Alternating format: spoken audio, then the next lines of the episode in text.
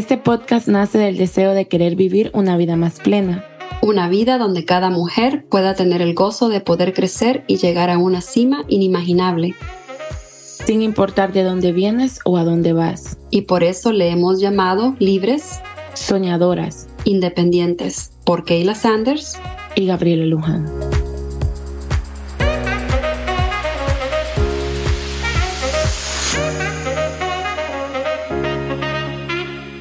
Hola, hola chicos, bienvenidos a un nuevo episodio. Eh, hoy tenemos a un invitado y un tema que me encanta porque siento que es muy necesario y que poco sabemos de ellos. Hola Keila, ¿cómo estás? Tiempo sin saber de vos. Una semana nada más. ¿Qué tal Gaby? Emocionada de nuevo, empezando la semana, me levanté bien temprano hoy, así que estoy empezando la semana duro y, también muy interesada en el tema de hoy porque sé que tenés un invitado muy especial y es algo que, que a mí me gustaría saber más, pero gracias y este, te dejo que lo presentes.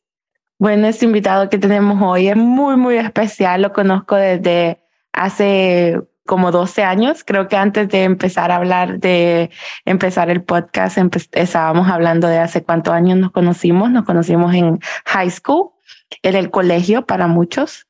Él fue desde noveno. Eh, su nombre es Iber Delgado, ahora doctor también, orgullosa de llamarlo un doctor. Siempre me lo imaginé, la verdad, que iba a ser un doctor. Yo me imaginé que iba a ser doctor en medicina, que es relativamente a lo que es psicólogo ahora, ¿verdad? Iber se graduó en el 2018 de psicólogo. Actualmente está trabajando en la escuela en la que nos graduamos y su especialidad es psicología industrial. Iber ya está casado, tiene un bebé. Creo que fue uno de los de, del primero del grupo que fue papá. Pero bienvenido, Iber. Bienvenido. Estoy feliz de tenerte aquí y espero que a muchos les guste. Eh, bienvenido. Gracias, gracias. ¿no? De igual manera, un gusto estar con ambas, ¿verdad? Tanto con Gabriela como con Keila. Con Gabriela, pues ya un, background, ¿verdad? Ya, un ambiente donde nos conocimos, mucho bagaje entre ambos, muchas experiencias. Con Keila, pues siempre bueno, nos acabamos de conocer, pero esperamos que no sea la última vez que, me, que me inviten, ¿verdad? No, no, una vez que me conoces, esta amistad no se acaba. esperamos así sea. Y decía Gabriela, bien importante, ¿verdad? Que le gusta mucho. Esperamos que sea que le gusta aprender del narcisismo y que no es que le guste el narcisismo, ¿verdad? bueno, vamos a ver, esperemos. Tengo muchas preguntas porque quiero ver qué, qué tan narcisista soy. Iber, bueno, yo, que yo sé, con Gaby he tenido este tema y hemos hablado mucho sobre el narcisismo y sus experiencias, pero me encantaría saber más y que te introdujeras y nos dijeras dónde creciste, cómo creciste, cómo fue que llegaste a querer ser psicólogo, de dónde viene la pasión. Muy bien. Gabriela me va a respaldar, ahí está ella. yo siempre tuve una parte bien humana, bien sensible. Pues siempre fui, sigo siendo mucho de, de, mucha calidad humana, incluso en los procesos que manejo hoy en día, tanto un poco a nivel clínico, pero más que todo en el área industrial siempre me han catalogado, me han dicho eso, ¿verdad? Eh, es que usted tiene una manera bien suave de decir las cosas, bien, humano, ¿verdad? Eh, usted es capaz de entender, ¿no? ¿verdad? Venimos donde usted y nos sentimos escuchados, entonces eso siempre lo tuve desde el colegio, desde que tengo memoria. Pero crecí en la Ceiba, Honduras, aquí nací, aquí me he criado, sí he salido por temporadas a vivir fuera, pero siempre esta costa me vuelve a traer. Terminé el colegio, empecé la universidad y empecé estudiando medicina. Realmente yo comencé estudiando medicina porque era el sueño, ¿verdad? Que ¿Quién de niño no quiere ser doctor? ¿O qué padre no quiere que su hijo sea doctor? Entonces cursé año y medio, pero de cierta forma me sentía vacío, como que no terminaba de llenar mis expectativas o a nivel moral. No me hacía sentir como que ayudaba realmente a las personas en la manera en la que yo quisiera. Y claro que los médicos lo hacen, ¿verdad? Pero yo lo sentía, ese es mi sentir, no me vayan a odiar los doctores. Em, yo sentía que era algo que se quedaba muy corto. Solo era tome el medicamento y mejórese. Y no es así, ¿verdad? Porque muchos doctores sabemos que nos dan también esa parte humana, nos escuchan, fuera de solo recetarnos algo para la enfermedad, también nos animan a seguir adelante. De cierta forma, hasta nos dan terapia psicológica. y yo eso era lo que buscaba, esa satisfacción de, de sentir que le había apoyado en su totalidad, que le había escuchado, que él había llegado atribulado por un problema y que juntos íbamos a diseñar la forma en la cual podía solucionar sus problemas. Eh, un enfoque bien clínico, pero al final terminé en industrial, uno nunca sabe dónde le va a tocar, pero siempre, a un recursos humanos en lo que es psicología industrial es eso, apoyar a los colaboradores, a los compañeros de trabajo, solucionar problemas, ese es el diario vivir. Entonces ahí tomo la decisión de cambiarme de carrera después de que cursé año y medio. ¿Para qué decirles? Pues caí como pez en el agua. Siempre fui muy dado a la colaboración, también a ser solidario, siempre destacado en la facultad por eso, hasta el punto que me llevaron a ser presidente de la facultad por dos años consecutivos. Y pues en eso estuve, siempre, gracias a eso, siempre se me abrieron puertas. Era el hecho de ser así bondadoso, de si ocupan ayuda, pues ahí voy yo. Donde va el centro va toda la gente. y para todo, hasta para la fiesta, ¿verdad? para todo, para todo. Sepan, eso sí sepan, porque soy fiestero, me gusta bailar. es el líder del grupo de, de, de, nuestro colegio, es el que nos reúne, el único, ¿verdad? Para que sepan. oh, wow, qué rico. Sí, e, ¿Cuántos años tienes como psicólogo? Tengo como psicólogo egresé en el 2018, estamos hablando de cinco años al día de hoy. Y actualmente tengo 28 años de edad, ya Gabriela lo decía, ¿verdad? Estoy casado, tengo un hijo. mi esposa también es psicóloga y no, no nos pasamos psicoanalizando como muchos piensan. Eso me preguntaba, ¿cómo iba el matrimonio ahí? Más bien llegamos a la casa. uno al otro? Eh, eso, ¿qué va? Si más bien llegamos a la casa y no me hables de psicología, yo no quiero saber nada. o todo lo opuesto, ¿verdad? Porque con los pacientes y los compañeros de trabajo hay que ser cautelosos, siempre dispuestos a la escucha. Llegamos a la casa y no me hables, ya escuché mucha gente hoy. sí, no, pero nos llevamos muy bien para que créanme que eso es verídico, de que la psicología en la familia no es muy objetiva y no funciona. Entonces, en el caso de nosotros, como ya convivimos, es un matrimonio, ni siquiera hacemos el intento por pretender aplicar conceptos, porque no va a funcionar. Sí, yo siempre he dicho que yo no me veo asistiendo a, a, reuniones psicológicas con amigos, conocidos, y tiene que ser alguien muy, muy, este, o sea, de, del, no mi mundo, alguien que no conozco, para que me pueda escuchar y ayudar y no tenga ese esa inclinación a tener preferencia o inclinación a, a darme la razón, digamos, en todo. Sí, sí. Y, eso es lo, lo interesante de, de, esto, ¿verdad? Que algunos se sienten más afines con conocidos, otros con desconocidos, algunas mujeres con una mujer, unos varones con varones, ¿verdad? Sí. sí. Así sucesivamente. Sí. Y ver, hablando de la psicología, en Honduras, ¿Qué eh, tanto está el tabú ahora en día? ¿Sigue siendo, porque yo me recuerdo que cuando era pequeña, fui a psicólogo desde los siete años hasta los diez, creo, pero siempre fue creí, eh, se creía esa mentalidad de que ah, el psicólogo es porque está loco. Eh, ¿Sigue siendo así o, o ya ha mejorado? Fíjense que em, es una cuestión bien interesante, es algo cultural, ¿verdad? El machismo nosotros lo traemos arraigado, nosotros tres somos latinos y sabemos que eso aquí hasta la mujer lo inculca y no de una manera consciente, adrede o, porque quiere dañar, pero así fuimos criados. Se cae el niño y llora, ¿qué le dice la mamá? Párese, el hombre no llora. Entonces, e, e, eso es machismo, pero ya se está trabajando en eso y actualmente fíjense que son los niños los que nos han dado la apertura en el campo a los psicólogos. Porque ¿qué pasa? Hoy en día tenemos muchos niños con autismo, necesidades especiales de aprendizaje, de lectura, de escritura, tanto, ¿verdad? Y qué padre no va a pagar lo que sea con tal de que su hijo esté bien, Entonces, ese ha sido un campo que se ha explotado mucho. El campo que sí sigue bien crítico es el de la adolescencia, porque ¿qué está en la adolescencia? El bullying. Ah, va al psicólogo, está loco. Ah, está deprimido. Ah, está ansioso, ¿verdad? Y en la adultez, la mujer busca mucho, mucho apoyo, tiene mucho apoyo. Tenemos centros que se llaman Ciudad Mujer. Aquí en Honduras están en las principales ciudades del país y las mujeres están muy bien respaldadas, reciben consultas ginecológicas gratuitas, apoyo psicológico gratuito, les dan ferias de emprendimiento, o sea, todo gratuito. Y en el caso del hombre sí seguimos con dificultad, porque el hombre, créanme, lo está buscando. Lo que pasa es que no hay mucho psicólogo varón que se dedique a la parte clínica. Por eso, de que vuelvo y les digo, es más fácil que vaya un hombre a exponer sus problemas con otro hombre, porque se va a sentir identificado, entre comillas. Y hoy en día, hoy en día, eh, ¿quiénes son tus pacientes? ¿Qué edad? En mi caso particular, en psicología tenemos mucha facilidad para elegir con qué o con quiénes queremos trabajar.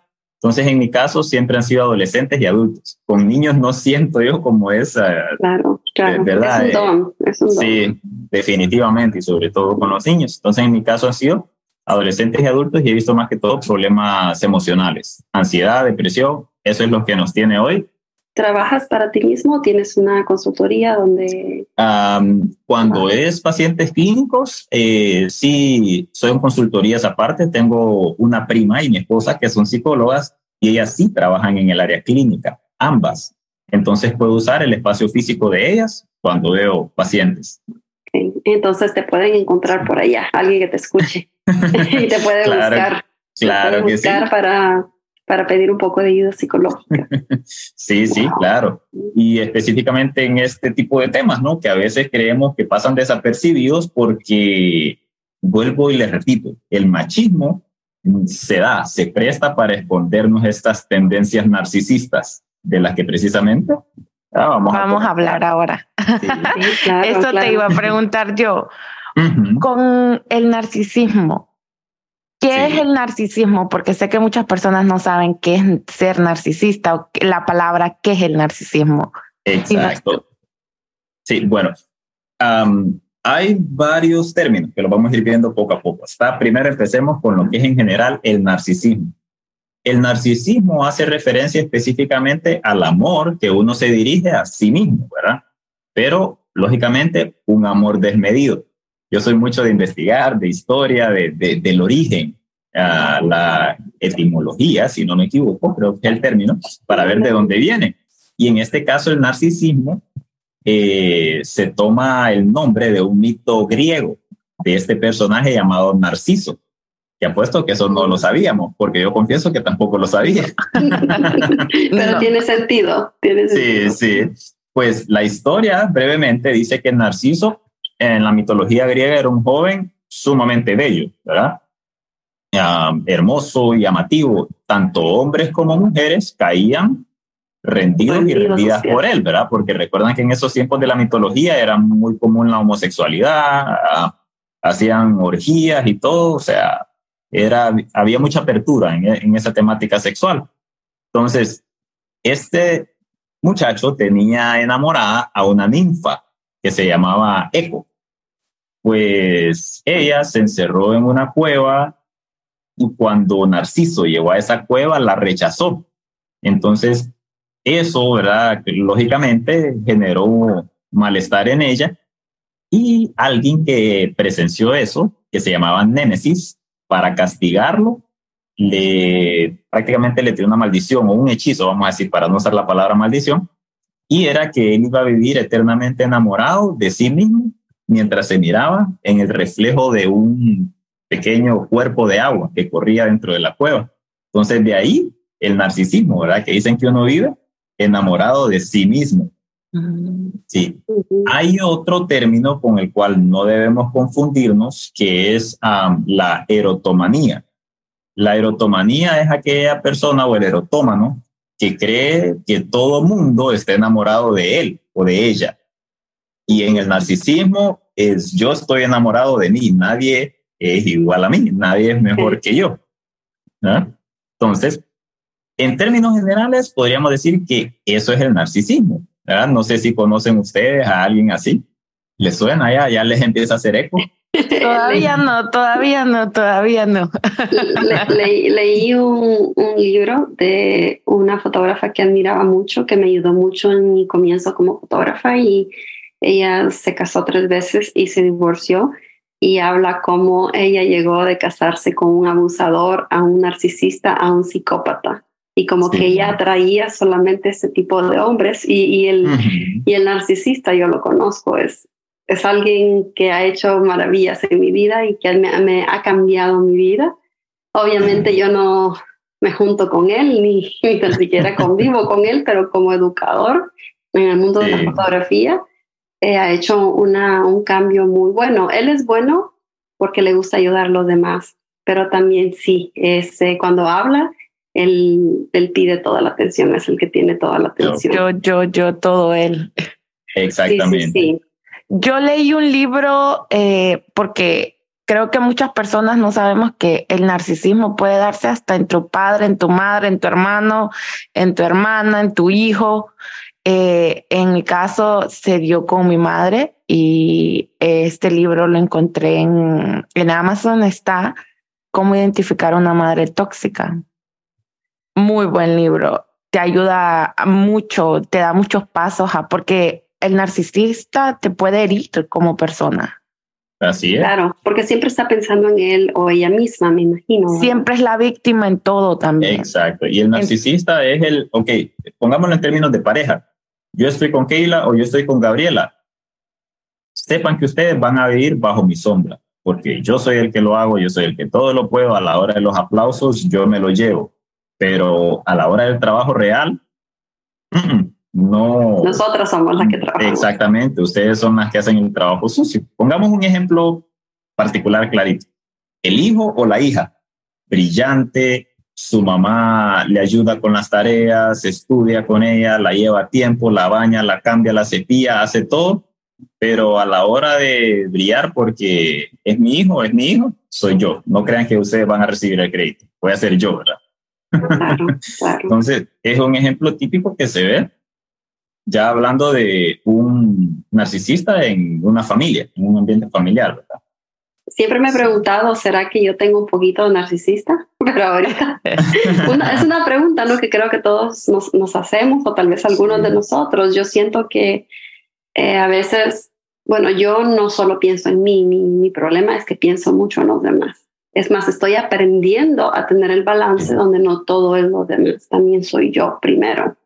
Entonces creo que no soy narcisista. Pero me gusta la atención y me gusta brillar, pero no sé qué. Claro, no, no, y, es normal. Eh, en cierta forma, tenemos que vivir conscientes de que yo puedo, yo soy capaz. Ah, ustedes como mujeres, hey, yo no me voy a ir a estar con esa persona o yo no voy a dejar a esta persona si yo sé lo que valgo, yo sé lo que soy, ¿verdad? Entonces, es ahí la diferencia entre amor propio y narcisismo, ¿verdad?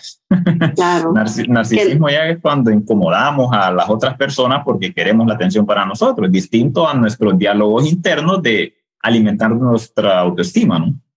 Hasta en el trabajo tenemos que tener cuidado con un narcisista, porque yo tuve un jefe narcisista que solo era como para él y para él. Y yo fíjate que antes de renunciar yo decía, no, es que él ya es como un pez gordo que cuando ya está lleno no piense en los demás. Hasta después que yo empecé a analizarlo, yo dije, ay, si este es un narcisista. sí, Tengo una pregunta. Este, me he encontrado, yo soy una mujer que a veces estoy en el spotlight, no lo voy a negar. Eh, he visto cómo este, llamo la atención muchas veces, ya sea físicamente o estoy eh, discursando, diciendo algo que a la gente le atrae. Eh, me he encontrado en mi vida con amistades o personas que no conozco mucho, pero que apenas conozco, que se incomodan al hecho de yo brillar. Y cada cosa que digo es como que quieren llevar la contraria y les incomoda mucho que yo sea el spotlight en ese momento y no ellas. Sí, sí, eh, eh, puede ser un criterio diagnóstico, que a eso vamos a pasar en un momento, pero en efecto, hay una imagen, yo soy mucho, me, encanta leer, me encanta la lectura. Bueno, Gabriela que me tiene en WhatsApp pasa viendo que mis estados románticos y poéticos y este... Pero te voy, a seguir. sí, pues... me preguntaba si era nada más envidia o si era una, una, una cuestión de bajo autoestima o si es narcisismo, el que una amiga se sienta así o... Sí, puede esconder, exacto, hay niveles y puede esconder perfectamente esa sintomatología narcisista, ¿verdad? El hecho de que, como les digo, esa imagen dice algo así como la gente no envidia lo que tienes o lo material, sino que ellos a veces envidian tu esencia, tu alma, tu, sí, sí. El, hecho de que brilles. Entonces, eso en efecto puede venir de ahí. Eso es lo que yo he notado, que que la envidia que he sentido ha sido sobre quién soy yo. Yo trato de ser yo aquí eh, en mi casa, en la iglesia, en las fiestas con las amigas. Yo soy yo y no voy a cambiar y dejar de ser yo por alguien.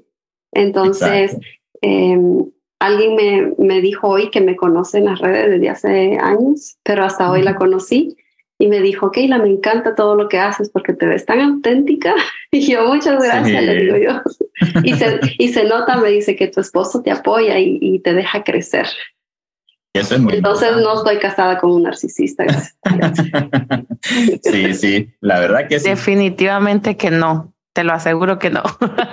y, y miren que es curioso porque, ok, ahora pasamos entonces de lo que era narcisismo y, y eso es lo importante de, a veces yo soy muy crédulo de eso, de zapatero a sus zapatos. De buscar gente especializada en el tema, que vuelvo y repito, tal vez no soy un especialista clínico, no, no soy un especialista en narcisismo, pero al ser psicólogo lo estudiamos. Digamos que no fui de gusto solo sentarme esos cuatro años y medio a la universidad. pero sí, entonces nosotros básicamente podríamos decir que tenemos dos Biblias en psicología que es el DSM-5. Ese es un libro donde están todos los trastornos actualmente descubiertos y desarrollados. Y la otra es el CIE. Ese CIE realmente lo usan más los psiquiatras, porque aparecen todas las enfermedades. Y científicamente, el narcisismo realmente se llama trastorno narcisista de la personalidad. Entonces, qué interesante porque ya el simple hecho de añadirnos personalidad ya nos dice dos cosas. Es algo inherente a la persona, o sea, no es que lo va a poder dejar de la noche a la mañana, sino que va a ocupar ayuda y realmente las personas no lo llegan a eliminar en su totalidad, este tipo de comportamientos, pero se aprenden a cuándo darlos a conocer o definitivamente autocontrolarse y no darlos a conocer. Eso por un lado. Por otro lado, la personalidad se establece aproximadamente entre los 18 y los 22 años de edad. Por ende, en un adolescente, en un niño, no podemos decir él es narcisista. Sí podemos decir él presenta síntomas de una persona narcisista, pero no lo podemos catalogar o, en el caso de los psicólogos, no lo podemos diagnosticar antes de su adultez. Pregunta, ¿lo viene a desarrollar a los 18 de los 22, ¿verdad? La, la, la personalidad de la persona. Ahí es cuando ya está bien establecida. Establecida. So, un narcisista eh, se nace con eso o no mm, no pudiera decir o se hace cómo se va cómo se va desarrollando esa personalidad porque si yo tengo un hijo en qué puedo fallar sí. ¿Cómo podemos evitarlo ah, cómo podemos evitarlo sí, ok en, en primera instancia este es el gran dilema de muchos de los trastornos. No hay una causa específica eh, del trastorno de personalidad narcisista. ¿verdad? sí podemos prevenirlo eh, usando, por ejemplo, patrones de crianza adecuados. Pero ¿qué pasa? El problema con esto es, si tengo un padre narcisista, probablemente él no va a saber que es narcisista. ¿Cómo va a decir, ok, no quiero que mi hijo tenga esto? ¿verdad? Si hay una fuerte tendencia genética, eso sí es, verídico. También usualmente en malas relaciones entre padres e hijos suele ser uno de los criterios, ¿verdad?, que se considera como causa. Y esto ya sea por exceso de críticas o de devoción de parte de los padres. Con devoción me refiero a cuando son sobreprotectores, ¿verdad? Porque los crían con eso de, o lo como le llamamos acá, el niño mimado. Entonces siempre soy yo, la atención siempre soy yo. ¿Cuál es la mejor cura que tenemos nosotros? Como bromeamos popularmente en Latinoamérica. Ah, ya llegó tu hermano, ya te bajó de la moto. Pero eh, eh, eso que nos enseña a compartir, a que está bien que mi hermano se lleve la atención, se lleve el crédito. Entonces, ese tipo de cosas nos cambian el chip de, yo no soy todo, el mundo no puede girar solo en torno a mí. Y la otra son las ideas que se nos han inculcado, ¿verdad? Que esas nos las dan entre la familia y el ambiente, las experiencias que vamos llevando poco a poco. Porque, como decía Gabriela, tenía un jefe que era así. Pero, ¿qué pasa si pasamos? No es que, ¿qué pasa? Realmente pasamos más en el trabajo que en nuestra casa. Entonces, siempre se nos termina pegando algo de la conducta, ¿verdad? De, de esta persona. Y si realmente no tenemos el criterio, el pensamiento para decir, no, realmente esto es errado, no lo voy a hacer, muy probablemente vamos a adoptar esa conducta. El narcisismo se puede adoptar de otra persona o de quien está, está a tu entorno. Sí, eso en el caso de niños y adolescentes, ¿verdad? Porque ellos son más vulnerables a, a, la influencia. Mientras que uno en la adultez, como les decía, se espera que ya tenga su personalidad bien definida y si no da problemas ese tipo de conducta, pues eh, es bien raro que, que, se desarrolle. ¿Hay algún examen que, o preguntas que puedes hacer para saber si somos narcisistas? para los que nos están escuchando, ¿verdad? Yo ya sé que no soy. Mi problema es que debo de ser un poquito más. Sí, sé que hay escalas, sí hay escalas, ¿verdad? Que no es como que dice una prueba diseñada específicamente para ello, pero sí hay escalas que nos pueden ayudar a encontrar los síntomas, la sintomatología, ¿verdad? Porque el DCM5 nos daba precisamente eso, de lo que les hablaba. Y les quiero enlistar los puntos a continuación, que son los criterios diagnósticos. ¿Qué pasa? Uno como psicólogo, si lo va a diagnosticar propiamente en una clínica, hace una entrevista, aplica pruebas psicométricas, luego de eso, si es necesario, puede recopilar información con su familia y comienza a hacer valoraciones de qué es lo que ve en la entrevista, cómo lo vio, qué denotó, y son nueve criterios los que hay. Entonces los leo a continuación. Dice, uno, tiene un sentido grandioso de su propia importancia. Entonces, qué importante es la palabra grandioso, ¿verdad? Porque es normal que nosotros sepamos que somos importantes, pero ya el grandioso le pone, es más, otro nivel. Sí, lo absorbe, su fantasía de éxito ilimitado, poder, poder, perdón, de que es brillante, de belleza o de amor ideal. Eso por un lado. El segundo punto dice, se considera especial y único. Solo puede ser comprendido por y solo debería asociarse con otras personas especiales o de alto estatus personal o institucional, ¿verdad? Ay, ya le estoy este, diagnosticando este narcisismo a varias. ok, sigue, sigue, para ver si las, si las chequeo todas. sí, el tercero dice, requiere excesiva admiración. ¿Qué pasa? Porque con los dos primeros bueno, si a mí me lo preguntan, yo sé que soy especial y único, sé que soy importante, pero yo no requiero de que me estén diciendo eso, de que me lo estén reforzando. O sea, simplemente, pero ellos sí, e, ellos necesitan, o sea, ellos no solo se sienten, sino que tienen que, necesitan que los hagan saber que lo son, o que lo sienten, o que son, son necesitados. Sí, es el término popular que podemos decir, son necesitados. necesitados.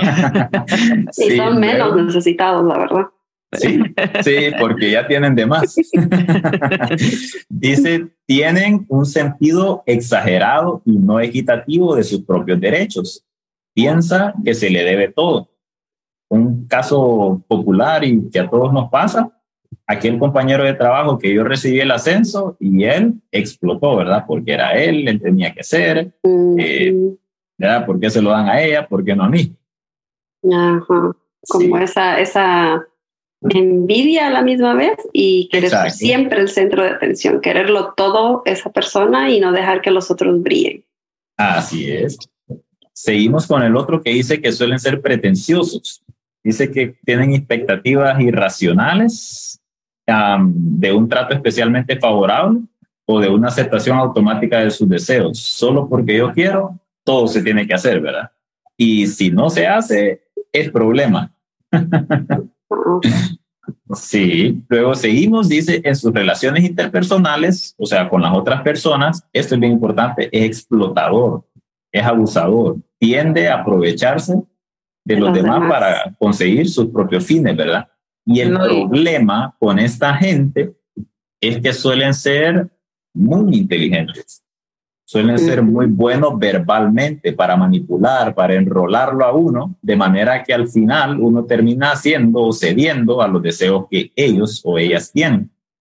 Yo te digo que mi jefe está todas las check, check, check, check, jefe. Sí, vamos a ver. Ah, este es bien importante, muy importante. Carecen de empatía y es o puede ser incapaz de identificar las necesidades y sentimientos de los demás. ¿Qué pasa? El ejemplo claro, pongamos el ejemplo de Keila. Viene Keila y tal vez está brillando, es su noche, se siente bien y es su momento y eso la hace sentir bien. Y asumamos hipotéticamente que Keila tiene problemas de autoestima entonces, esa es su noche, pero viene una amiga porque la envidió y se encargó de pasearse su noche, de arruinársela. Entonces, ¿qué pasa? Eso es falta de empatía. Ellos no son capaces de decir, ok, no me toca a mí, le toca a ella, o hey, yo conozco a Keila, viene con un problema de autoestima, hoy es su noche, en lugar de arruinársela, voy a apoyar para que ella brille. Entonces, ellos no, simple y sencillamente son incapaces de... Conozco demasiadas así. sí. Miren qué interesante esa, porque Keila ya rato anda redundando en eso. Frecuentemente son envidiosos o envidiosas de los demás o creen que las otras personas tienen envidia de ellos o de ellas. Mm. Son, tienen arrogancia también, ¿verdad? Exactamente. Es un tipo de arrogancia. Bueno, Gabriela, debiste haber estudiado psicología porque Curiosamente, la última dice, muestra actitudes y comportamientos arrogantes. Entonces, sí, arrogantes, altivos o prepotentes. Volvemos, yo lo puedo, yo soy el todo y hasta ahí tiene que llegar. Todos deben rendirse ante mí y no me importa lo que los demás sientan o piensen. Wow, wow. Increíble. Y yo, yo puedo identificarme como en algunas cositas donde puedo decir, ok, yo a veces soy así, pero o a veces puedo ser así, pero es como mínimo. Sí, sí. Creo que todos tenemos un poco, eh, pero no en es malo si lo tenés en exceso, ¿verdad? Porque yo puedo ser, por ejemplo, a mí me encanta ser bella, pero yo sé cuando no es mi momento y que todo el mundo puede ser hermoso y que todo el mundo puede brillar y está bien que mis amigos estén un paso más arriba que mí, no me molesta Sería preocupante sería si vos fueras de que, ay, a mí me molesta que aquella tenga que hoy, yo también lo quiera tener y lo voy a tener y voy a buscar la forma de cómo tenerlo y tenerlo mejor. Es, ahí es preocuparse.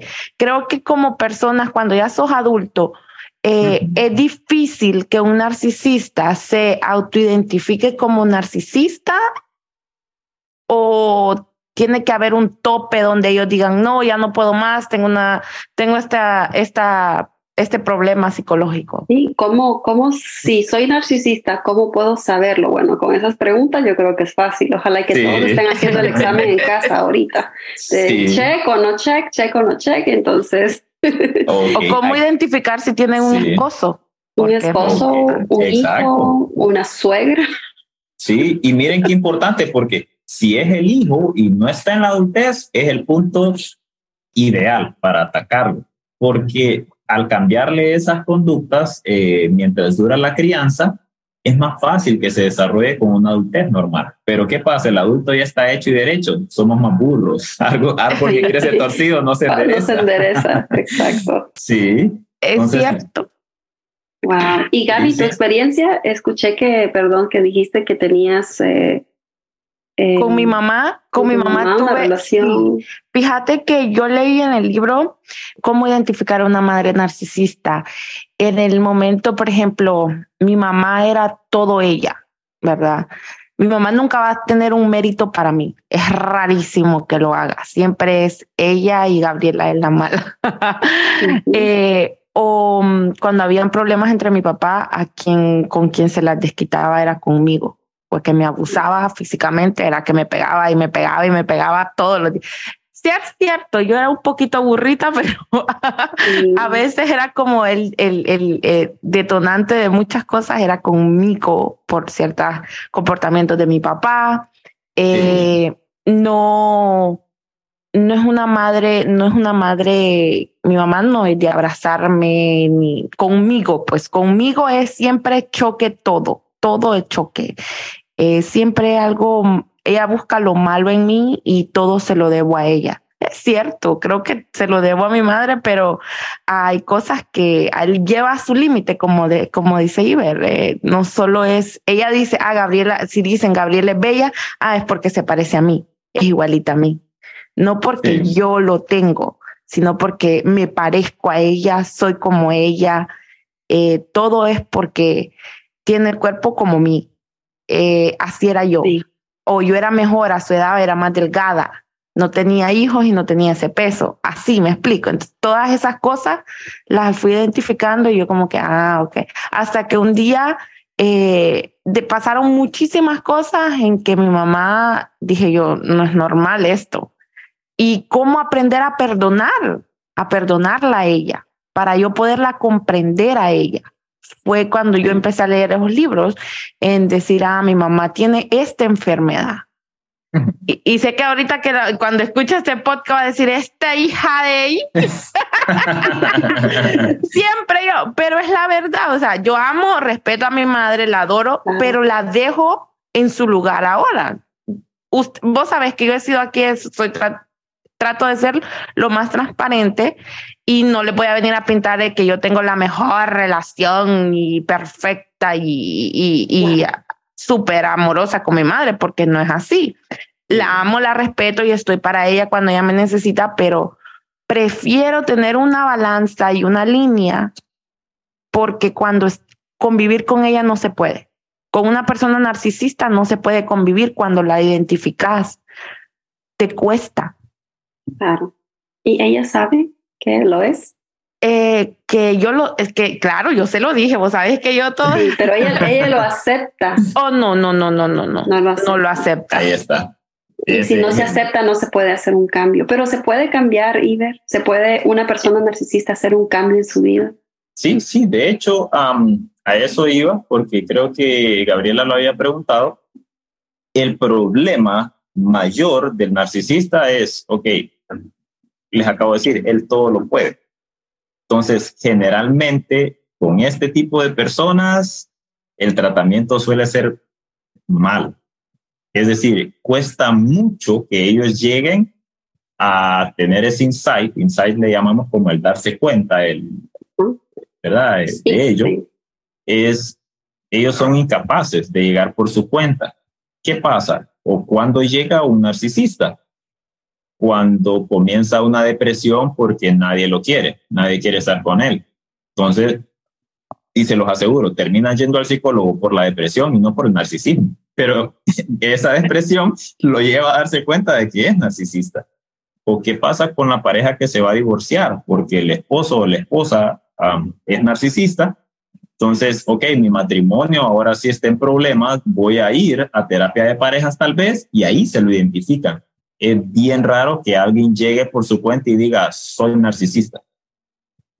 Porque no, no es así. Y fíjense qué delicado el manejo de lo que es la persona narcisista.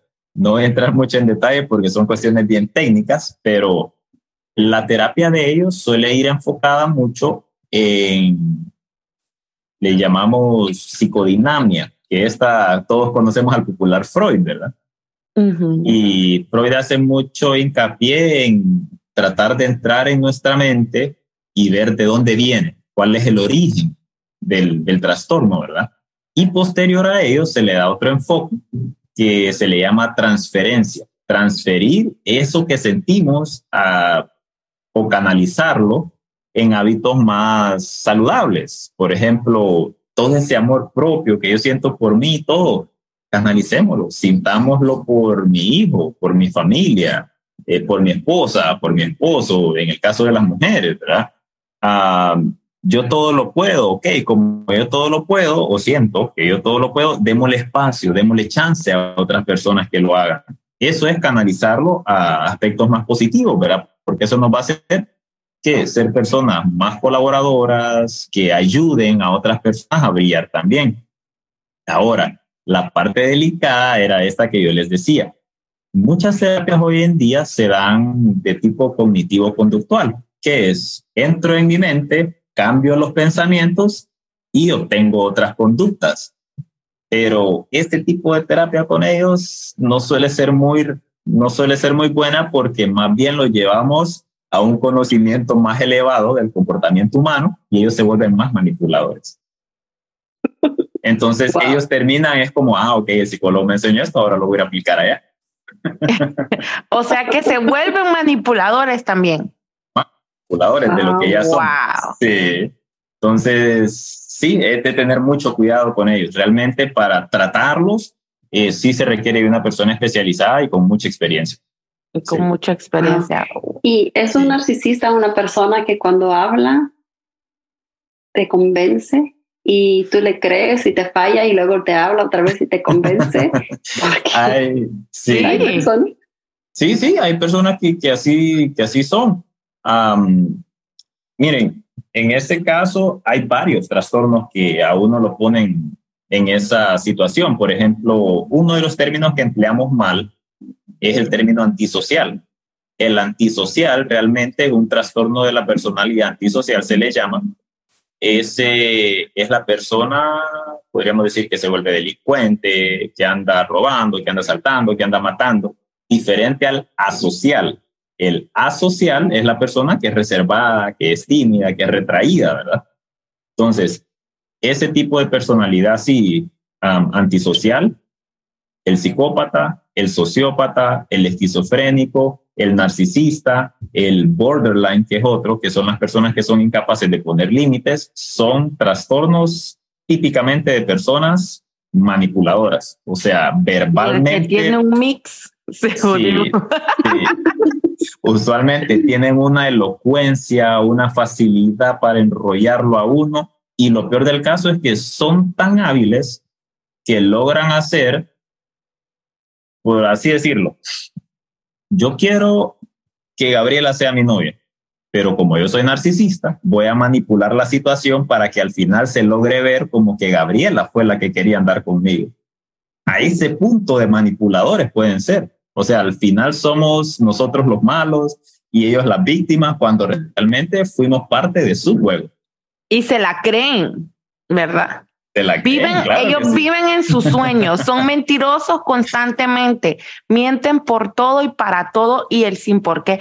Creo que también hay un trastorno, el, que es el mentiroso compulsivo. Sí, sí, exactamente. Sí. Tengo una prima que es mentirosa compulsiva y miente desde pequeña, miente en las cosas tan tontas. A veces son cosas importantes. Y todo el mundo, bueno, todos de mi familia eh, hablan mucho de ella porque yo les he explicado que es un trastorno. Le digo, Carla tiene una enfermedad y tiene un trastorno, pero este, cuando algunos familiares no quieren escuchar, ay, vos que la estás defendiendo, esa mentirosa que es. pero no, yo lo veo porque hay cosas, hablando de la cortina, que no tiene por qué inventar porque no, no le afecta a nadie que la cortina sea blanca, pero ella dice que es azul. Entonces, yo la trato de comprender, pero también cuando me habla, no sé a qué creerle, entonces me quedo neutral. Es como le voy a creer un 50% y el otro 50% no. Y hay que tener mucho cuidado porque ese tipo de personas manipula la información y viene y, también chismea y habla las cosas que no son o las, las le cambian toda la historia.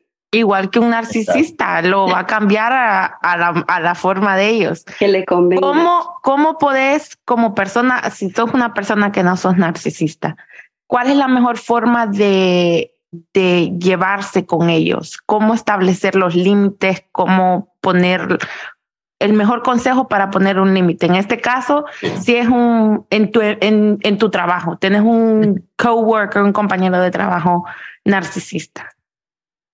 yo soy muy crédulo de, de hablar las cosas directamente, de decir no.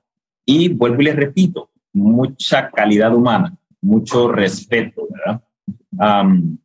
hablando, como decía, de las experiencias, como decía Gabriela con sus jefes, recuerdo una ocasión, mi mamá también fue una mujer que trabajó muchos años y sigue trabajando en empresas y le tocó desarrollar un carácter fuerte, ¿verdad? Y ella siempre admiraba algo de un señor que era el director de producción de la empresa y vino el contralor, alguien que tenía un cargo, claro, mucho mayor y estaba que se le quería subir encima que de hecho ahorita que lo pienso es probable que él cumpla muchos de los criterios narcisistas. Sí, eh, y en serio se los digo. Pues él le dijo, una vez que le quiso gritar, le dijo, un momento, un momento, un momento. Por favor, si nosotros vamos a trabajar juntos, todo va a ser dentro de las aras del respeto. Yo no le grito a usted como mi líder y usted no me grita a mí como una persona bajo su responsabilidad o bajo su cargo. Le santo remedio. El hombre no se las agarró contra él porque se lo dijo respetuosamente. pusieron distancia, no volvió a intentar gritarle ni nada. Y, ¿verdad? O sea, de esa manera todo se llevó salomónicamente por el resto del tiempo que asumo hoy en día seguirán trabajando juntos. Y sí, yo diría eso. Número uno, establecer el límite, ¿verdad? E, el límite, no dejar que, que eso escale a más. Y segundo, guardar distancia. Así es siempre sano uno guardar su distancia, su privacidad, su intimidad. Entre menos sepan de uno mejor, porque el conocimiento es poder, eso es verídico. Y el poder del conocimiento en una persona manipuladora es garrafal, es crítico. Pero si ah. cuando es tu hijo o tu madre que va que convivís con esa persona, más que un co que un compañero de trabajo, o sea, tu sangre, es más difícil, me imagino. Bueno, en mi caso es difícil porque a veces yo quisiera compartir con mi mamá más, pero yo sé que estoy yo compartiendo todos los días con ella y en cualquier momento me saco un tema y explotamos la tos y ya nos ya se acabó toda, se acabó la amistad del momento. Sí. es que tu, historia es la historia de mi vida. Con mi mamá pasa que tenemos la misma personalidad, entonces chocamos, no podemos estar mucho tiempo juntos. Pero vuelvo y repito, ¿verdad? Eh, pueden pasar tiempo perfectamente, evadir temas sensibles, ser inteligente en la cantidad de tiempo que, que uno comparte evitar estar a solas y realmente porque cuando están, me imagino, Gabriel, a solas, porque es mi caso también, cuando estamos a solas es cuando puede surgir un tema y ¡pum! Todo explotó, ¿verdad? Y guardar la distancia. Fíjense que qué, podríamos decir, bendición tienen ustedes allá en, en Estados Unidos, que los trabajos se dan y se prestan y la cultura les da más facilidad para... Exacto. Y para que puedan vivir aparte. ¿Qué pasa acá en, en, Honduras, en Latinoamérica? Nos quedamos todo el tiempo en la casa de nuestros padres, fallecen, heredamos la casa porque el trabajo no nos da, los salarios no nos dan para decir, ok, me voy a mudar, me voy a ir a otro lugar. Entonces a muchos les pasa que tienen que aguantar por, necesidad. Por necesidad, exacto. Pero igual si los que viven bajo el mismo techo, que un consejo en el que puedes hacer más actividades o estar leyendo, mantenerte más ocupado y para no estar con esa persona porque es bien difícil. Yo viví con mi mamá un tiempo y hasta que nos separamos, ¿verdad? Porque no toda mi vida ha sido color de rosa aquí y entonces conviví con ella y, y bueno, conviví hasta mis 23, 24 años, 23 años, hasta mis 23 años con ella. Eh, y no fue, no fue fácil, no, no fue fácil convivir con una persona así. Y es más, eh, te hace siempre sentir el culpable de todo. Cuando a veces no lo son, a veces yo creo que sí, a veces yo me pasaba y acepto cuando estoy y voy y le pido disculpas, pero cuando no, que he visto ahí necesidades que ella miente y que pueda meter cizaña de mi hermano hacia mí o de mi hermano hacia mí, sin necesidad, entonces digo yo, ah, no, negativo. Aquí no, aquí no. Así no se puede. Entonces creo que sí, muchas personas deben de, de ahora y espero que este tema haya sido eh, muy educativo para ellos porque que sepan cómo poder convivir con ellos o cómo llevárselas, un decir así, en poner límites, porque es bien difícil con un narcisista. Sí, porque si lo vemos así con un narcisista que no ha sido tratado ese narcisismo, creo que la única manera de llevárselos es decir sí a lo que pida. Yo puedo, sí. Admirame, sí. Esto sí, porque va a ser la única forma en la cual no vamos a poder tener problemas con ellos. Wow. Está muy interesante. y este más que en, nuestro país que la psicología apenas viene llegando a, ¿verdad? A su, eh, ser parte de la cultura. Es parte, es muy, uf, Honduras estamos a mil años luz. A mí, las parejas allá no tienen terapias de pareja y creo que toda persona, yo que ahora voy al psicólogo y tengo mi propia terapia y tengo mi terapia de, de pareja, creo que todo matrimonio y toda persona debería de ir al psicólogo. Es necesario. Más nosotros los latinoamericanos que tenemos, traemos traumas de niñez porque nuestros padres nos pegan a revés y derecho, nos insultan a revés y derecho. Y creo que deberíamos de. Sí, sí, en, efecto, ¿verdad? Y eso es un problema porque imagínense, vaya, en países como Estados Unidos, que ahorita tenemos la, la, la facilidad de estar viendo la realidad estadounidense con la hondureña.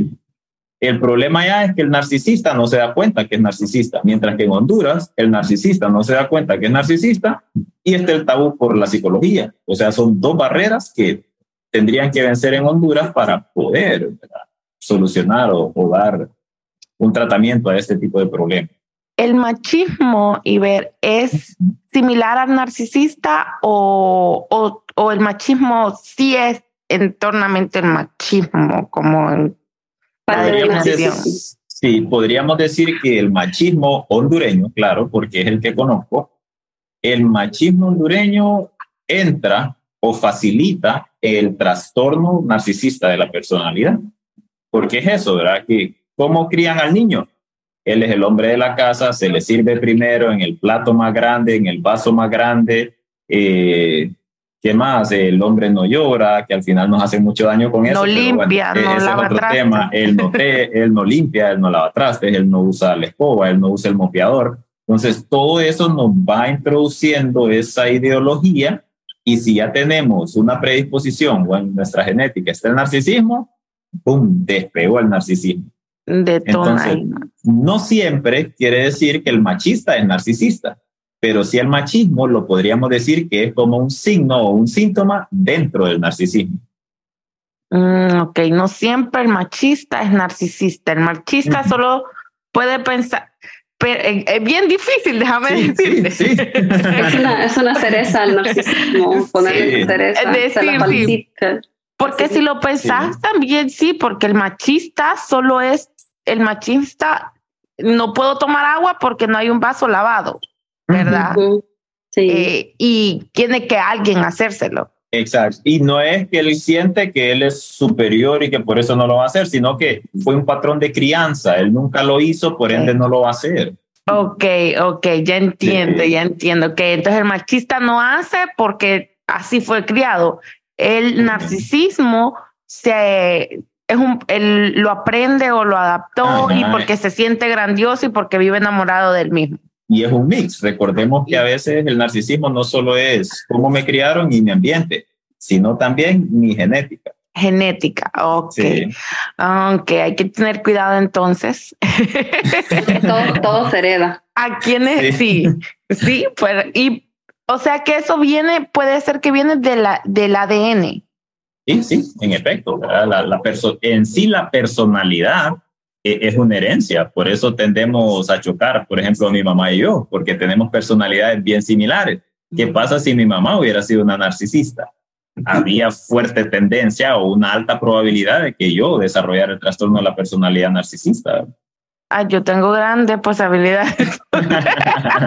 no, Gaby, no lo tenés. Algo que me ha pasado a mí es eh, que lo he hablado en otros episodios del podcast, es que he encontrado amistades que tienen falta de empatía hacia mí. Son dos personas específicas, pero cuando me leíste la, la lista, yo estaba check, check.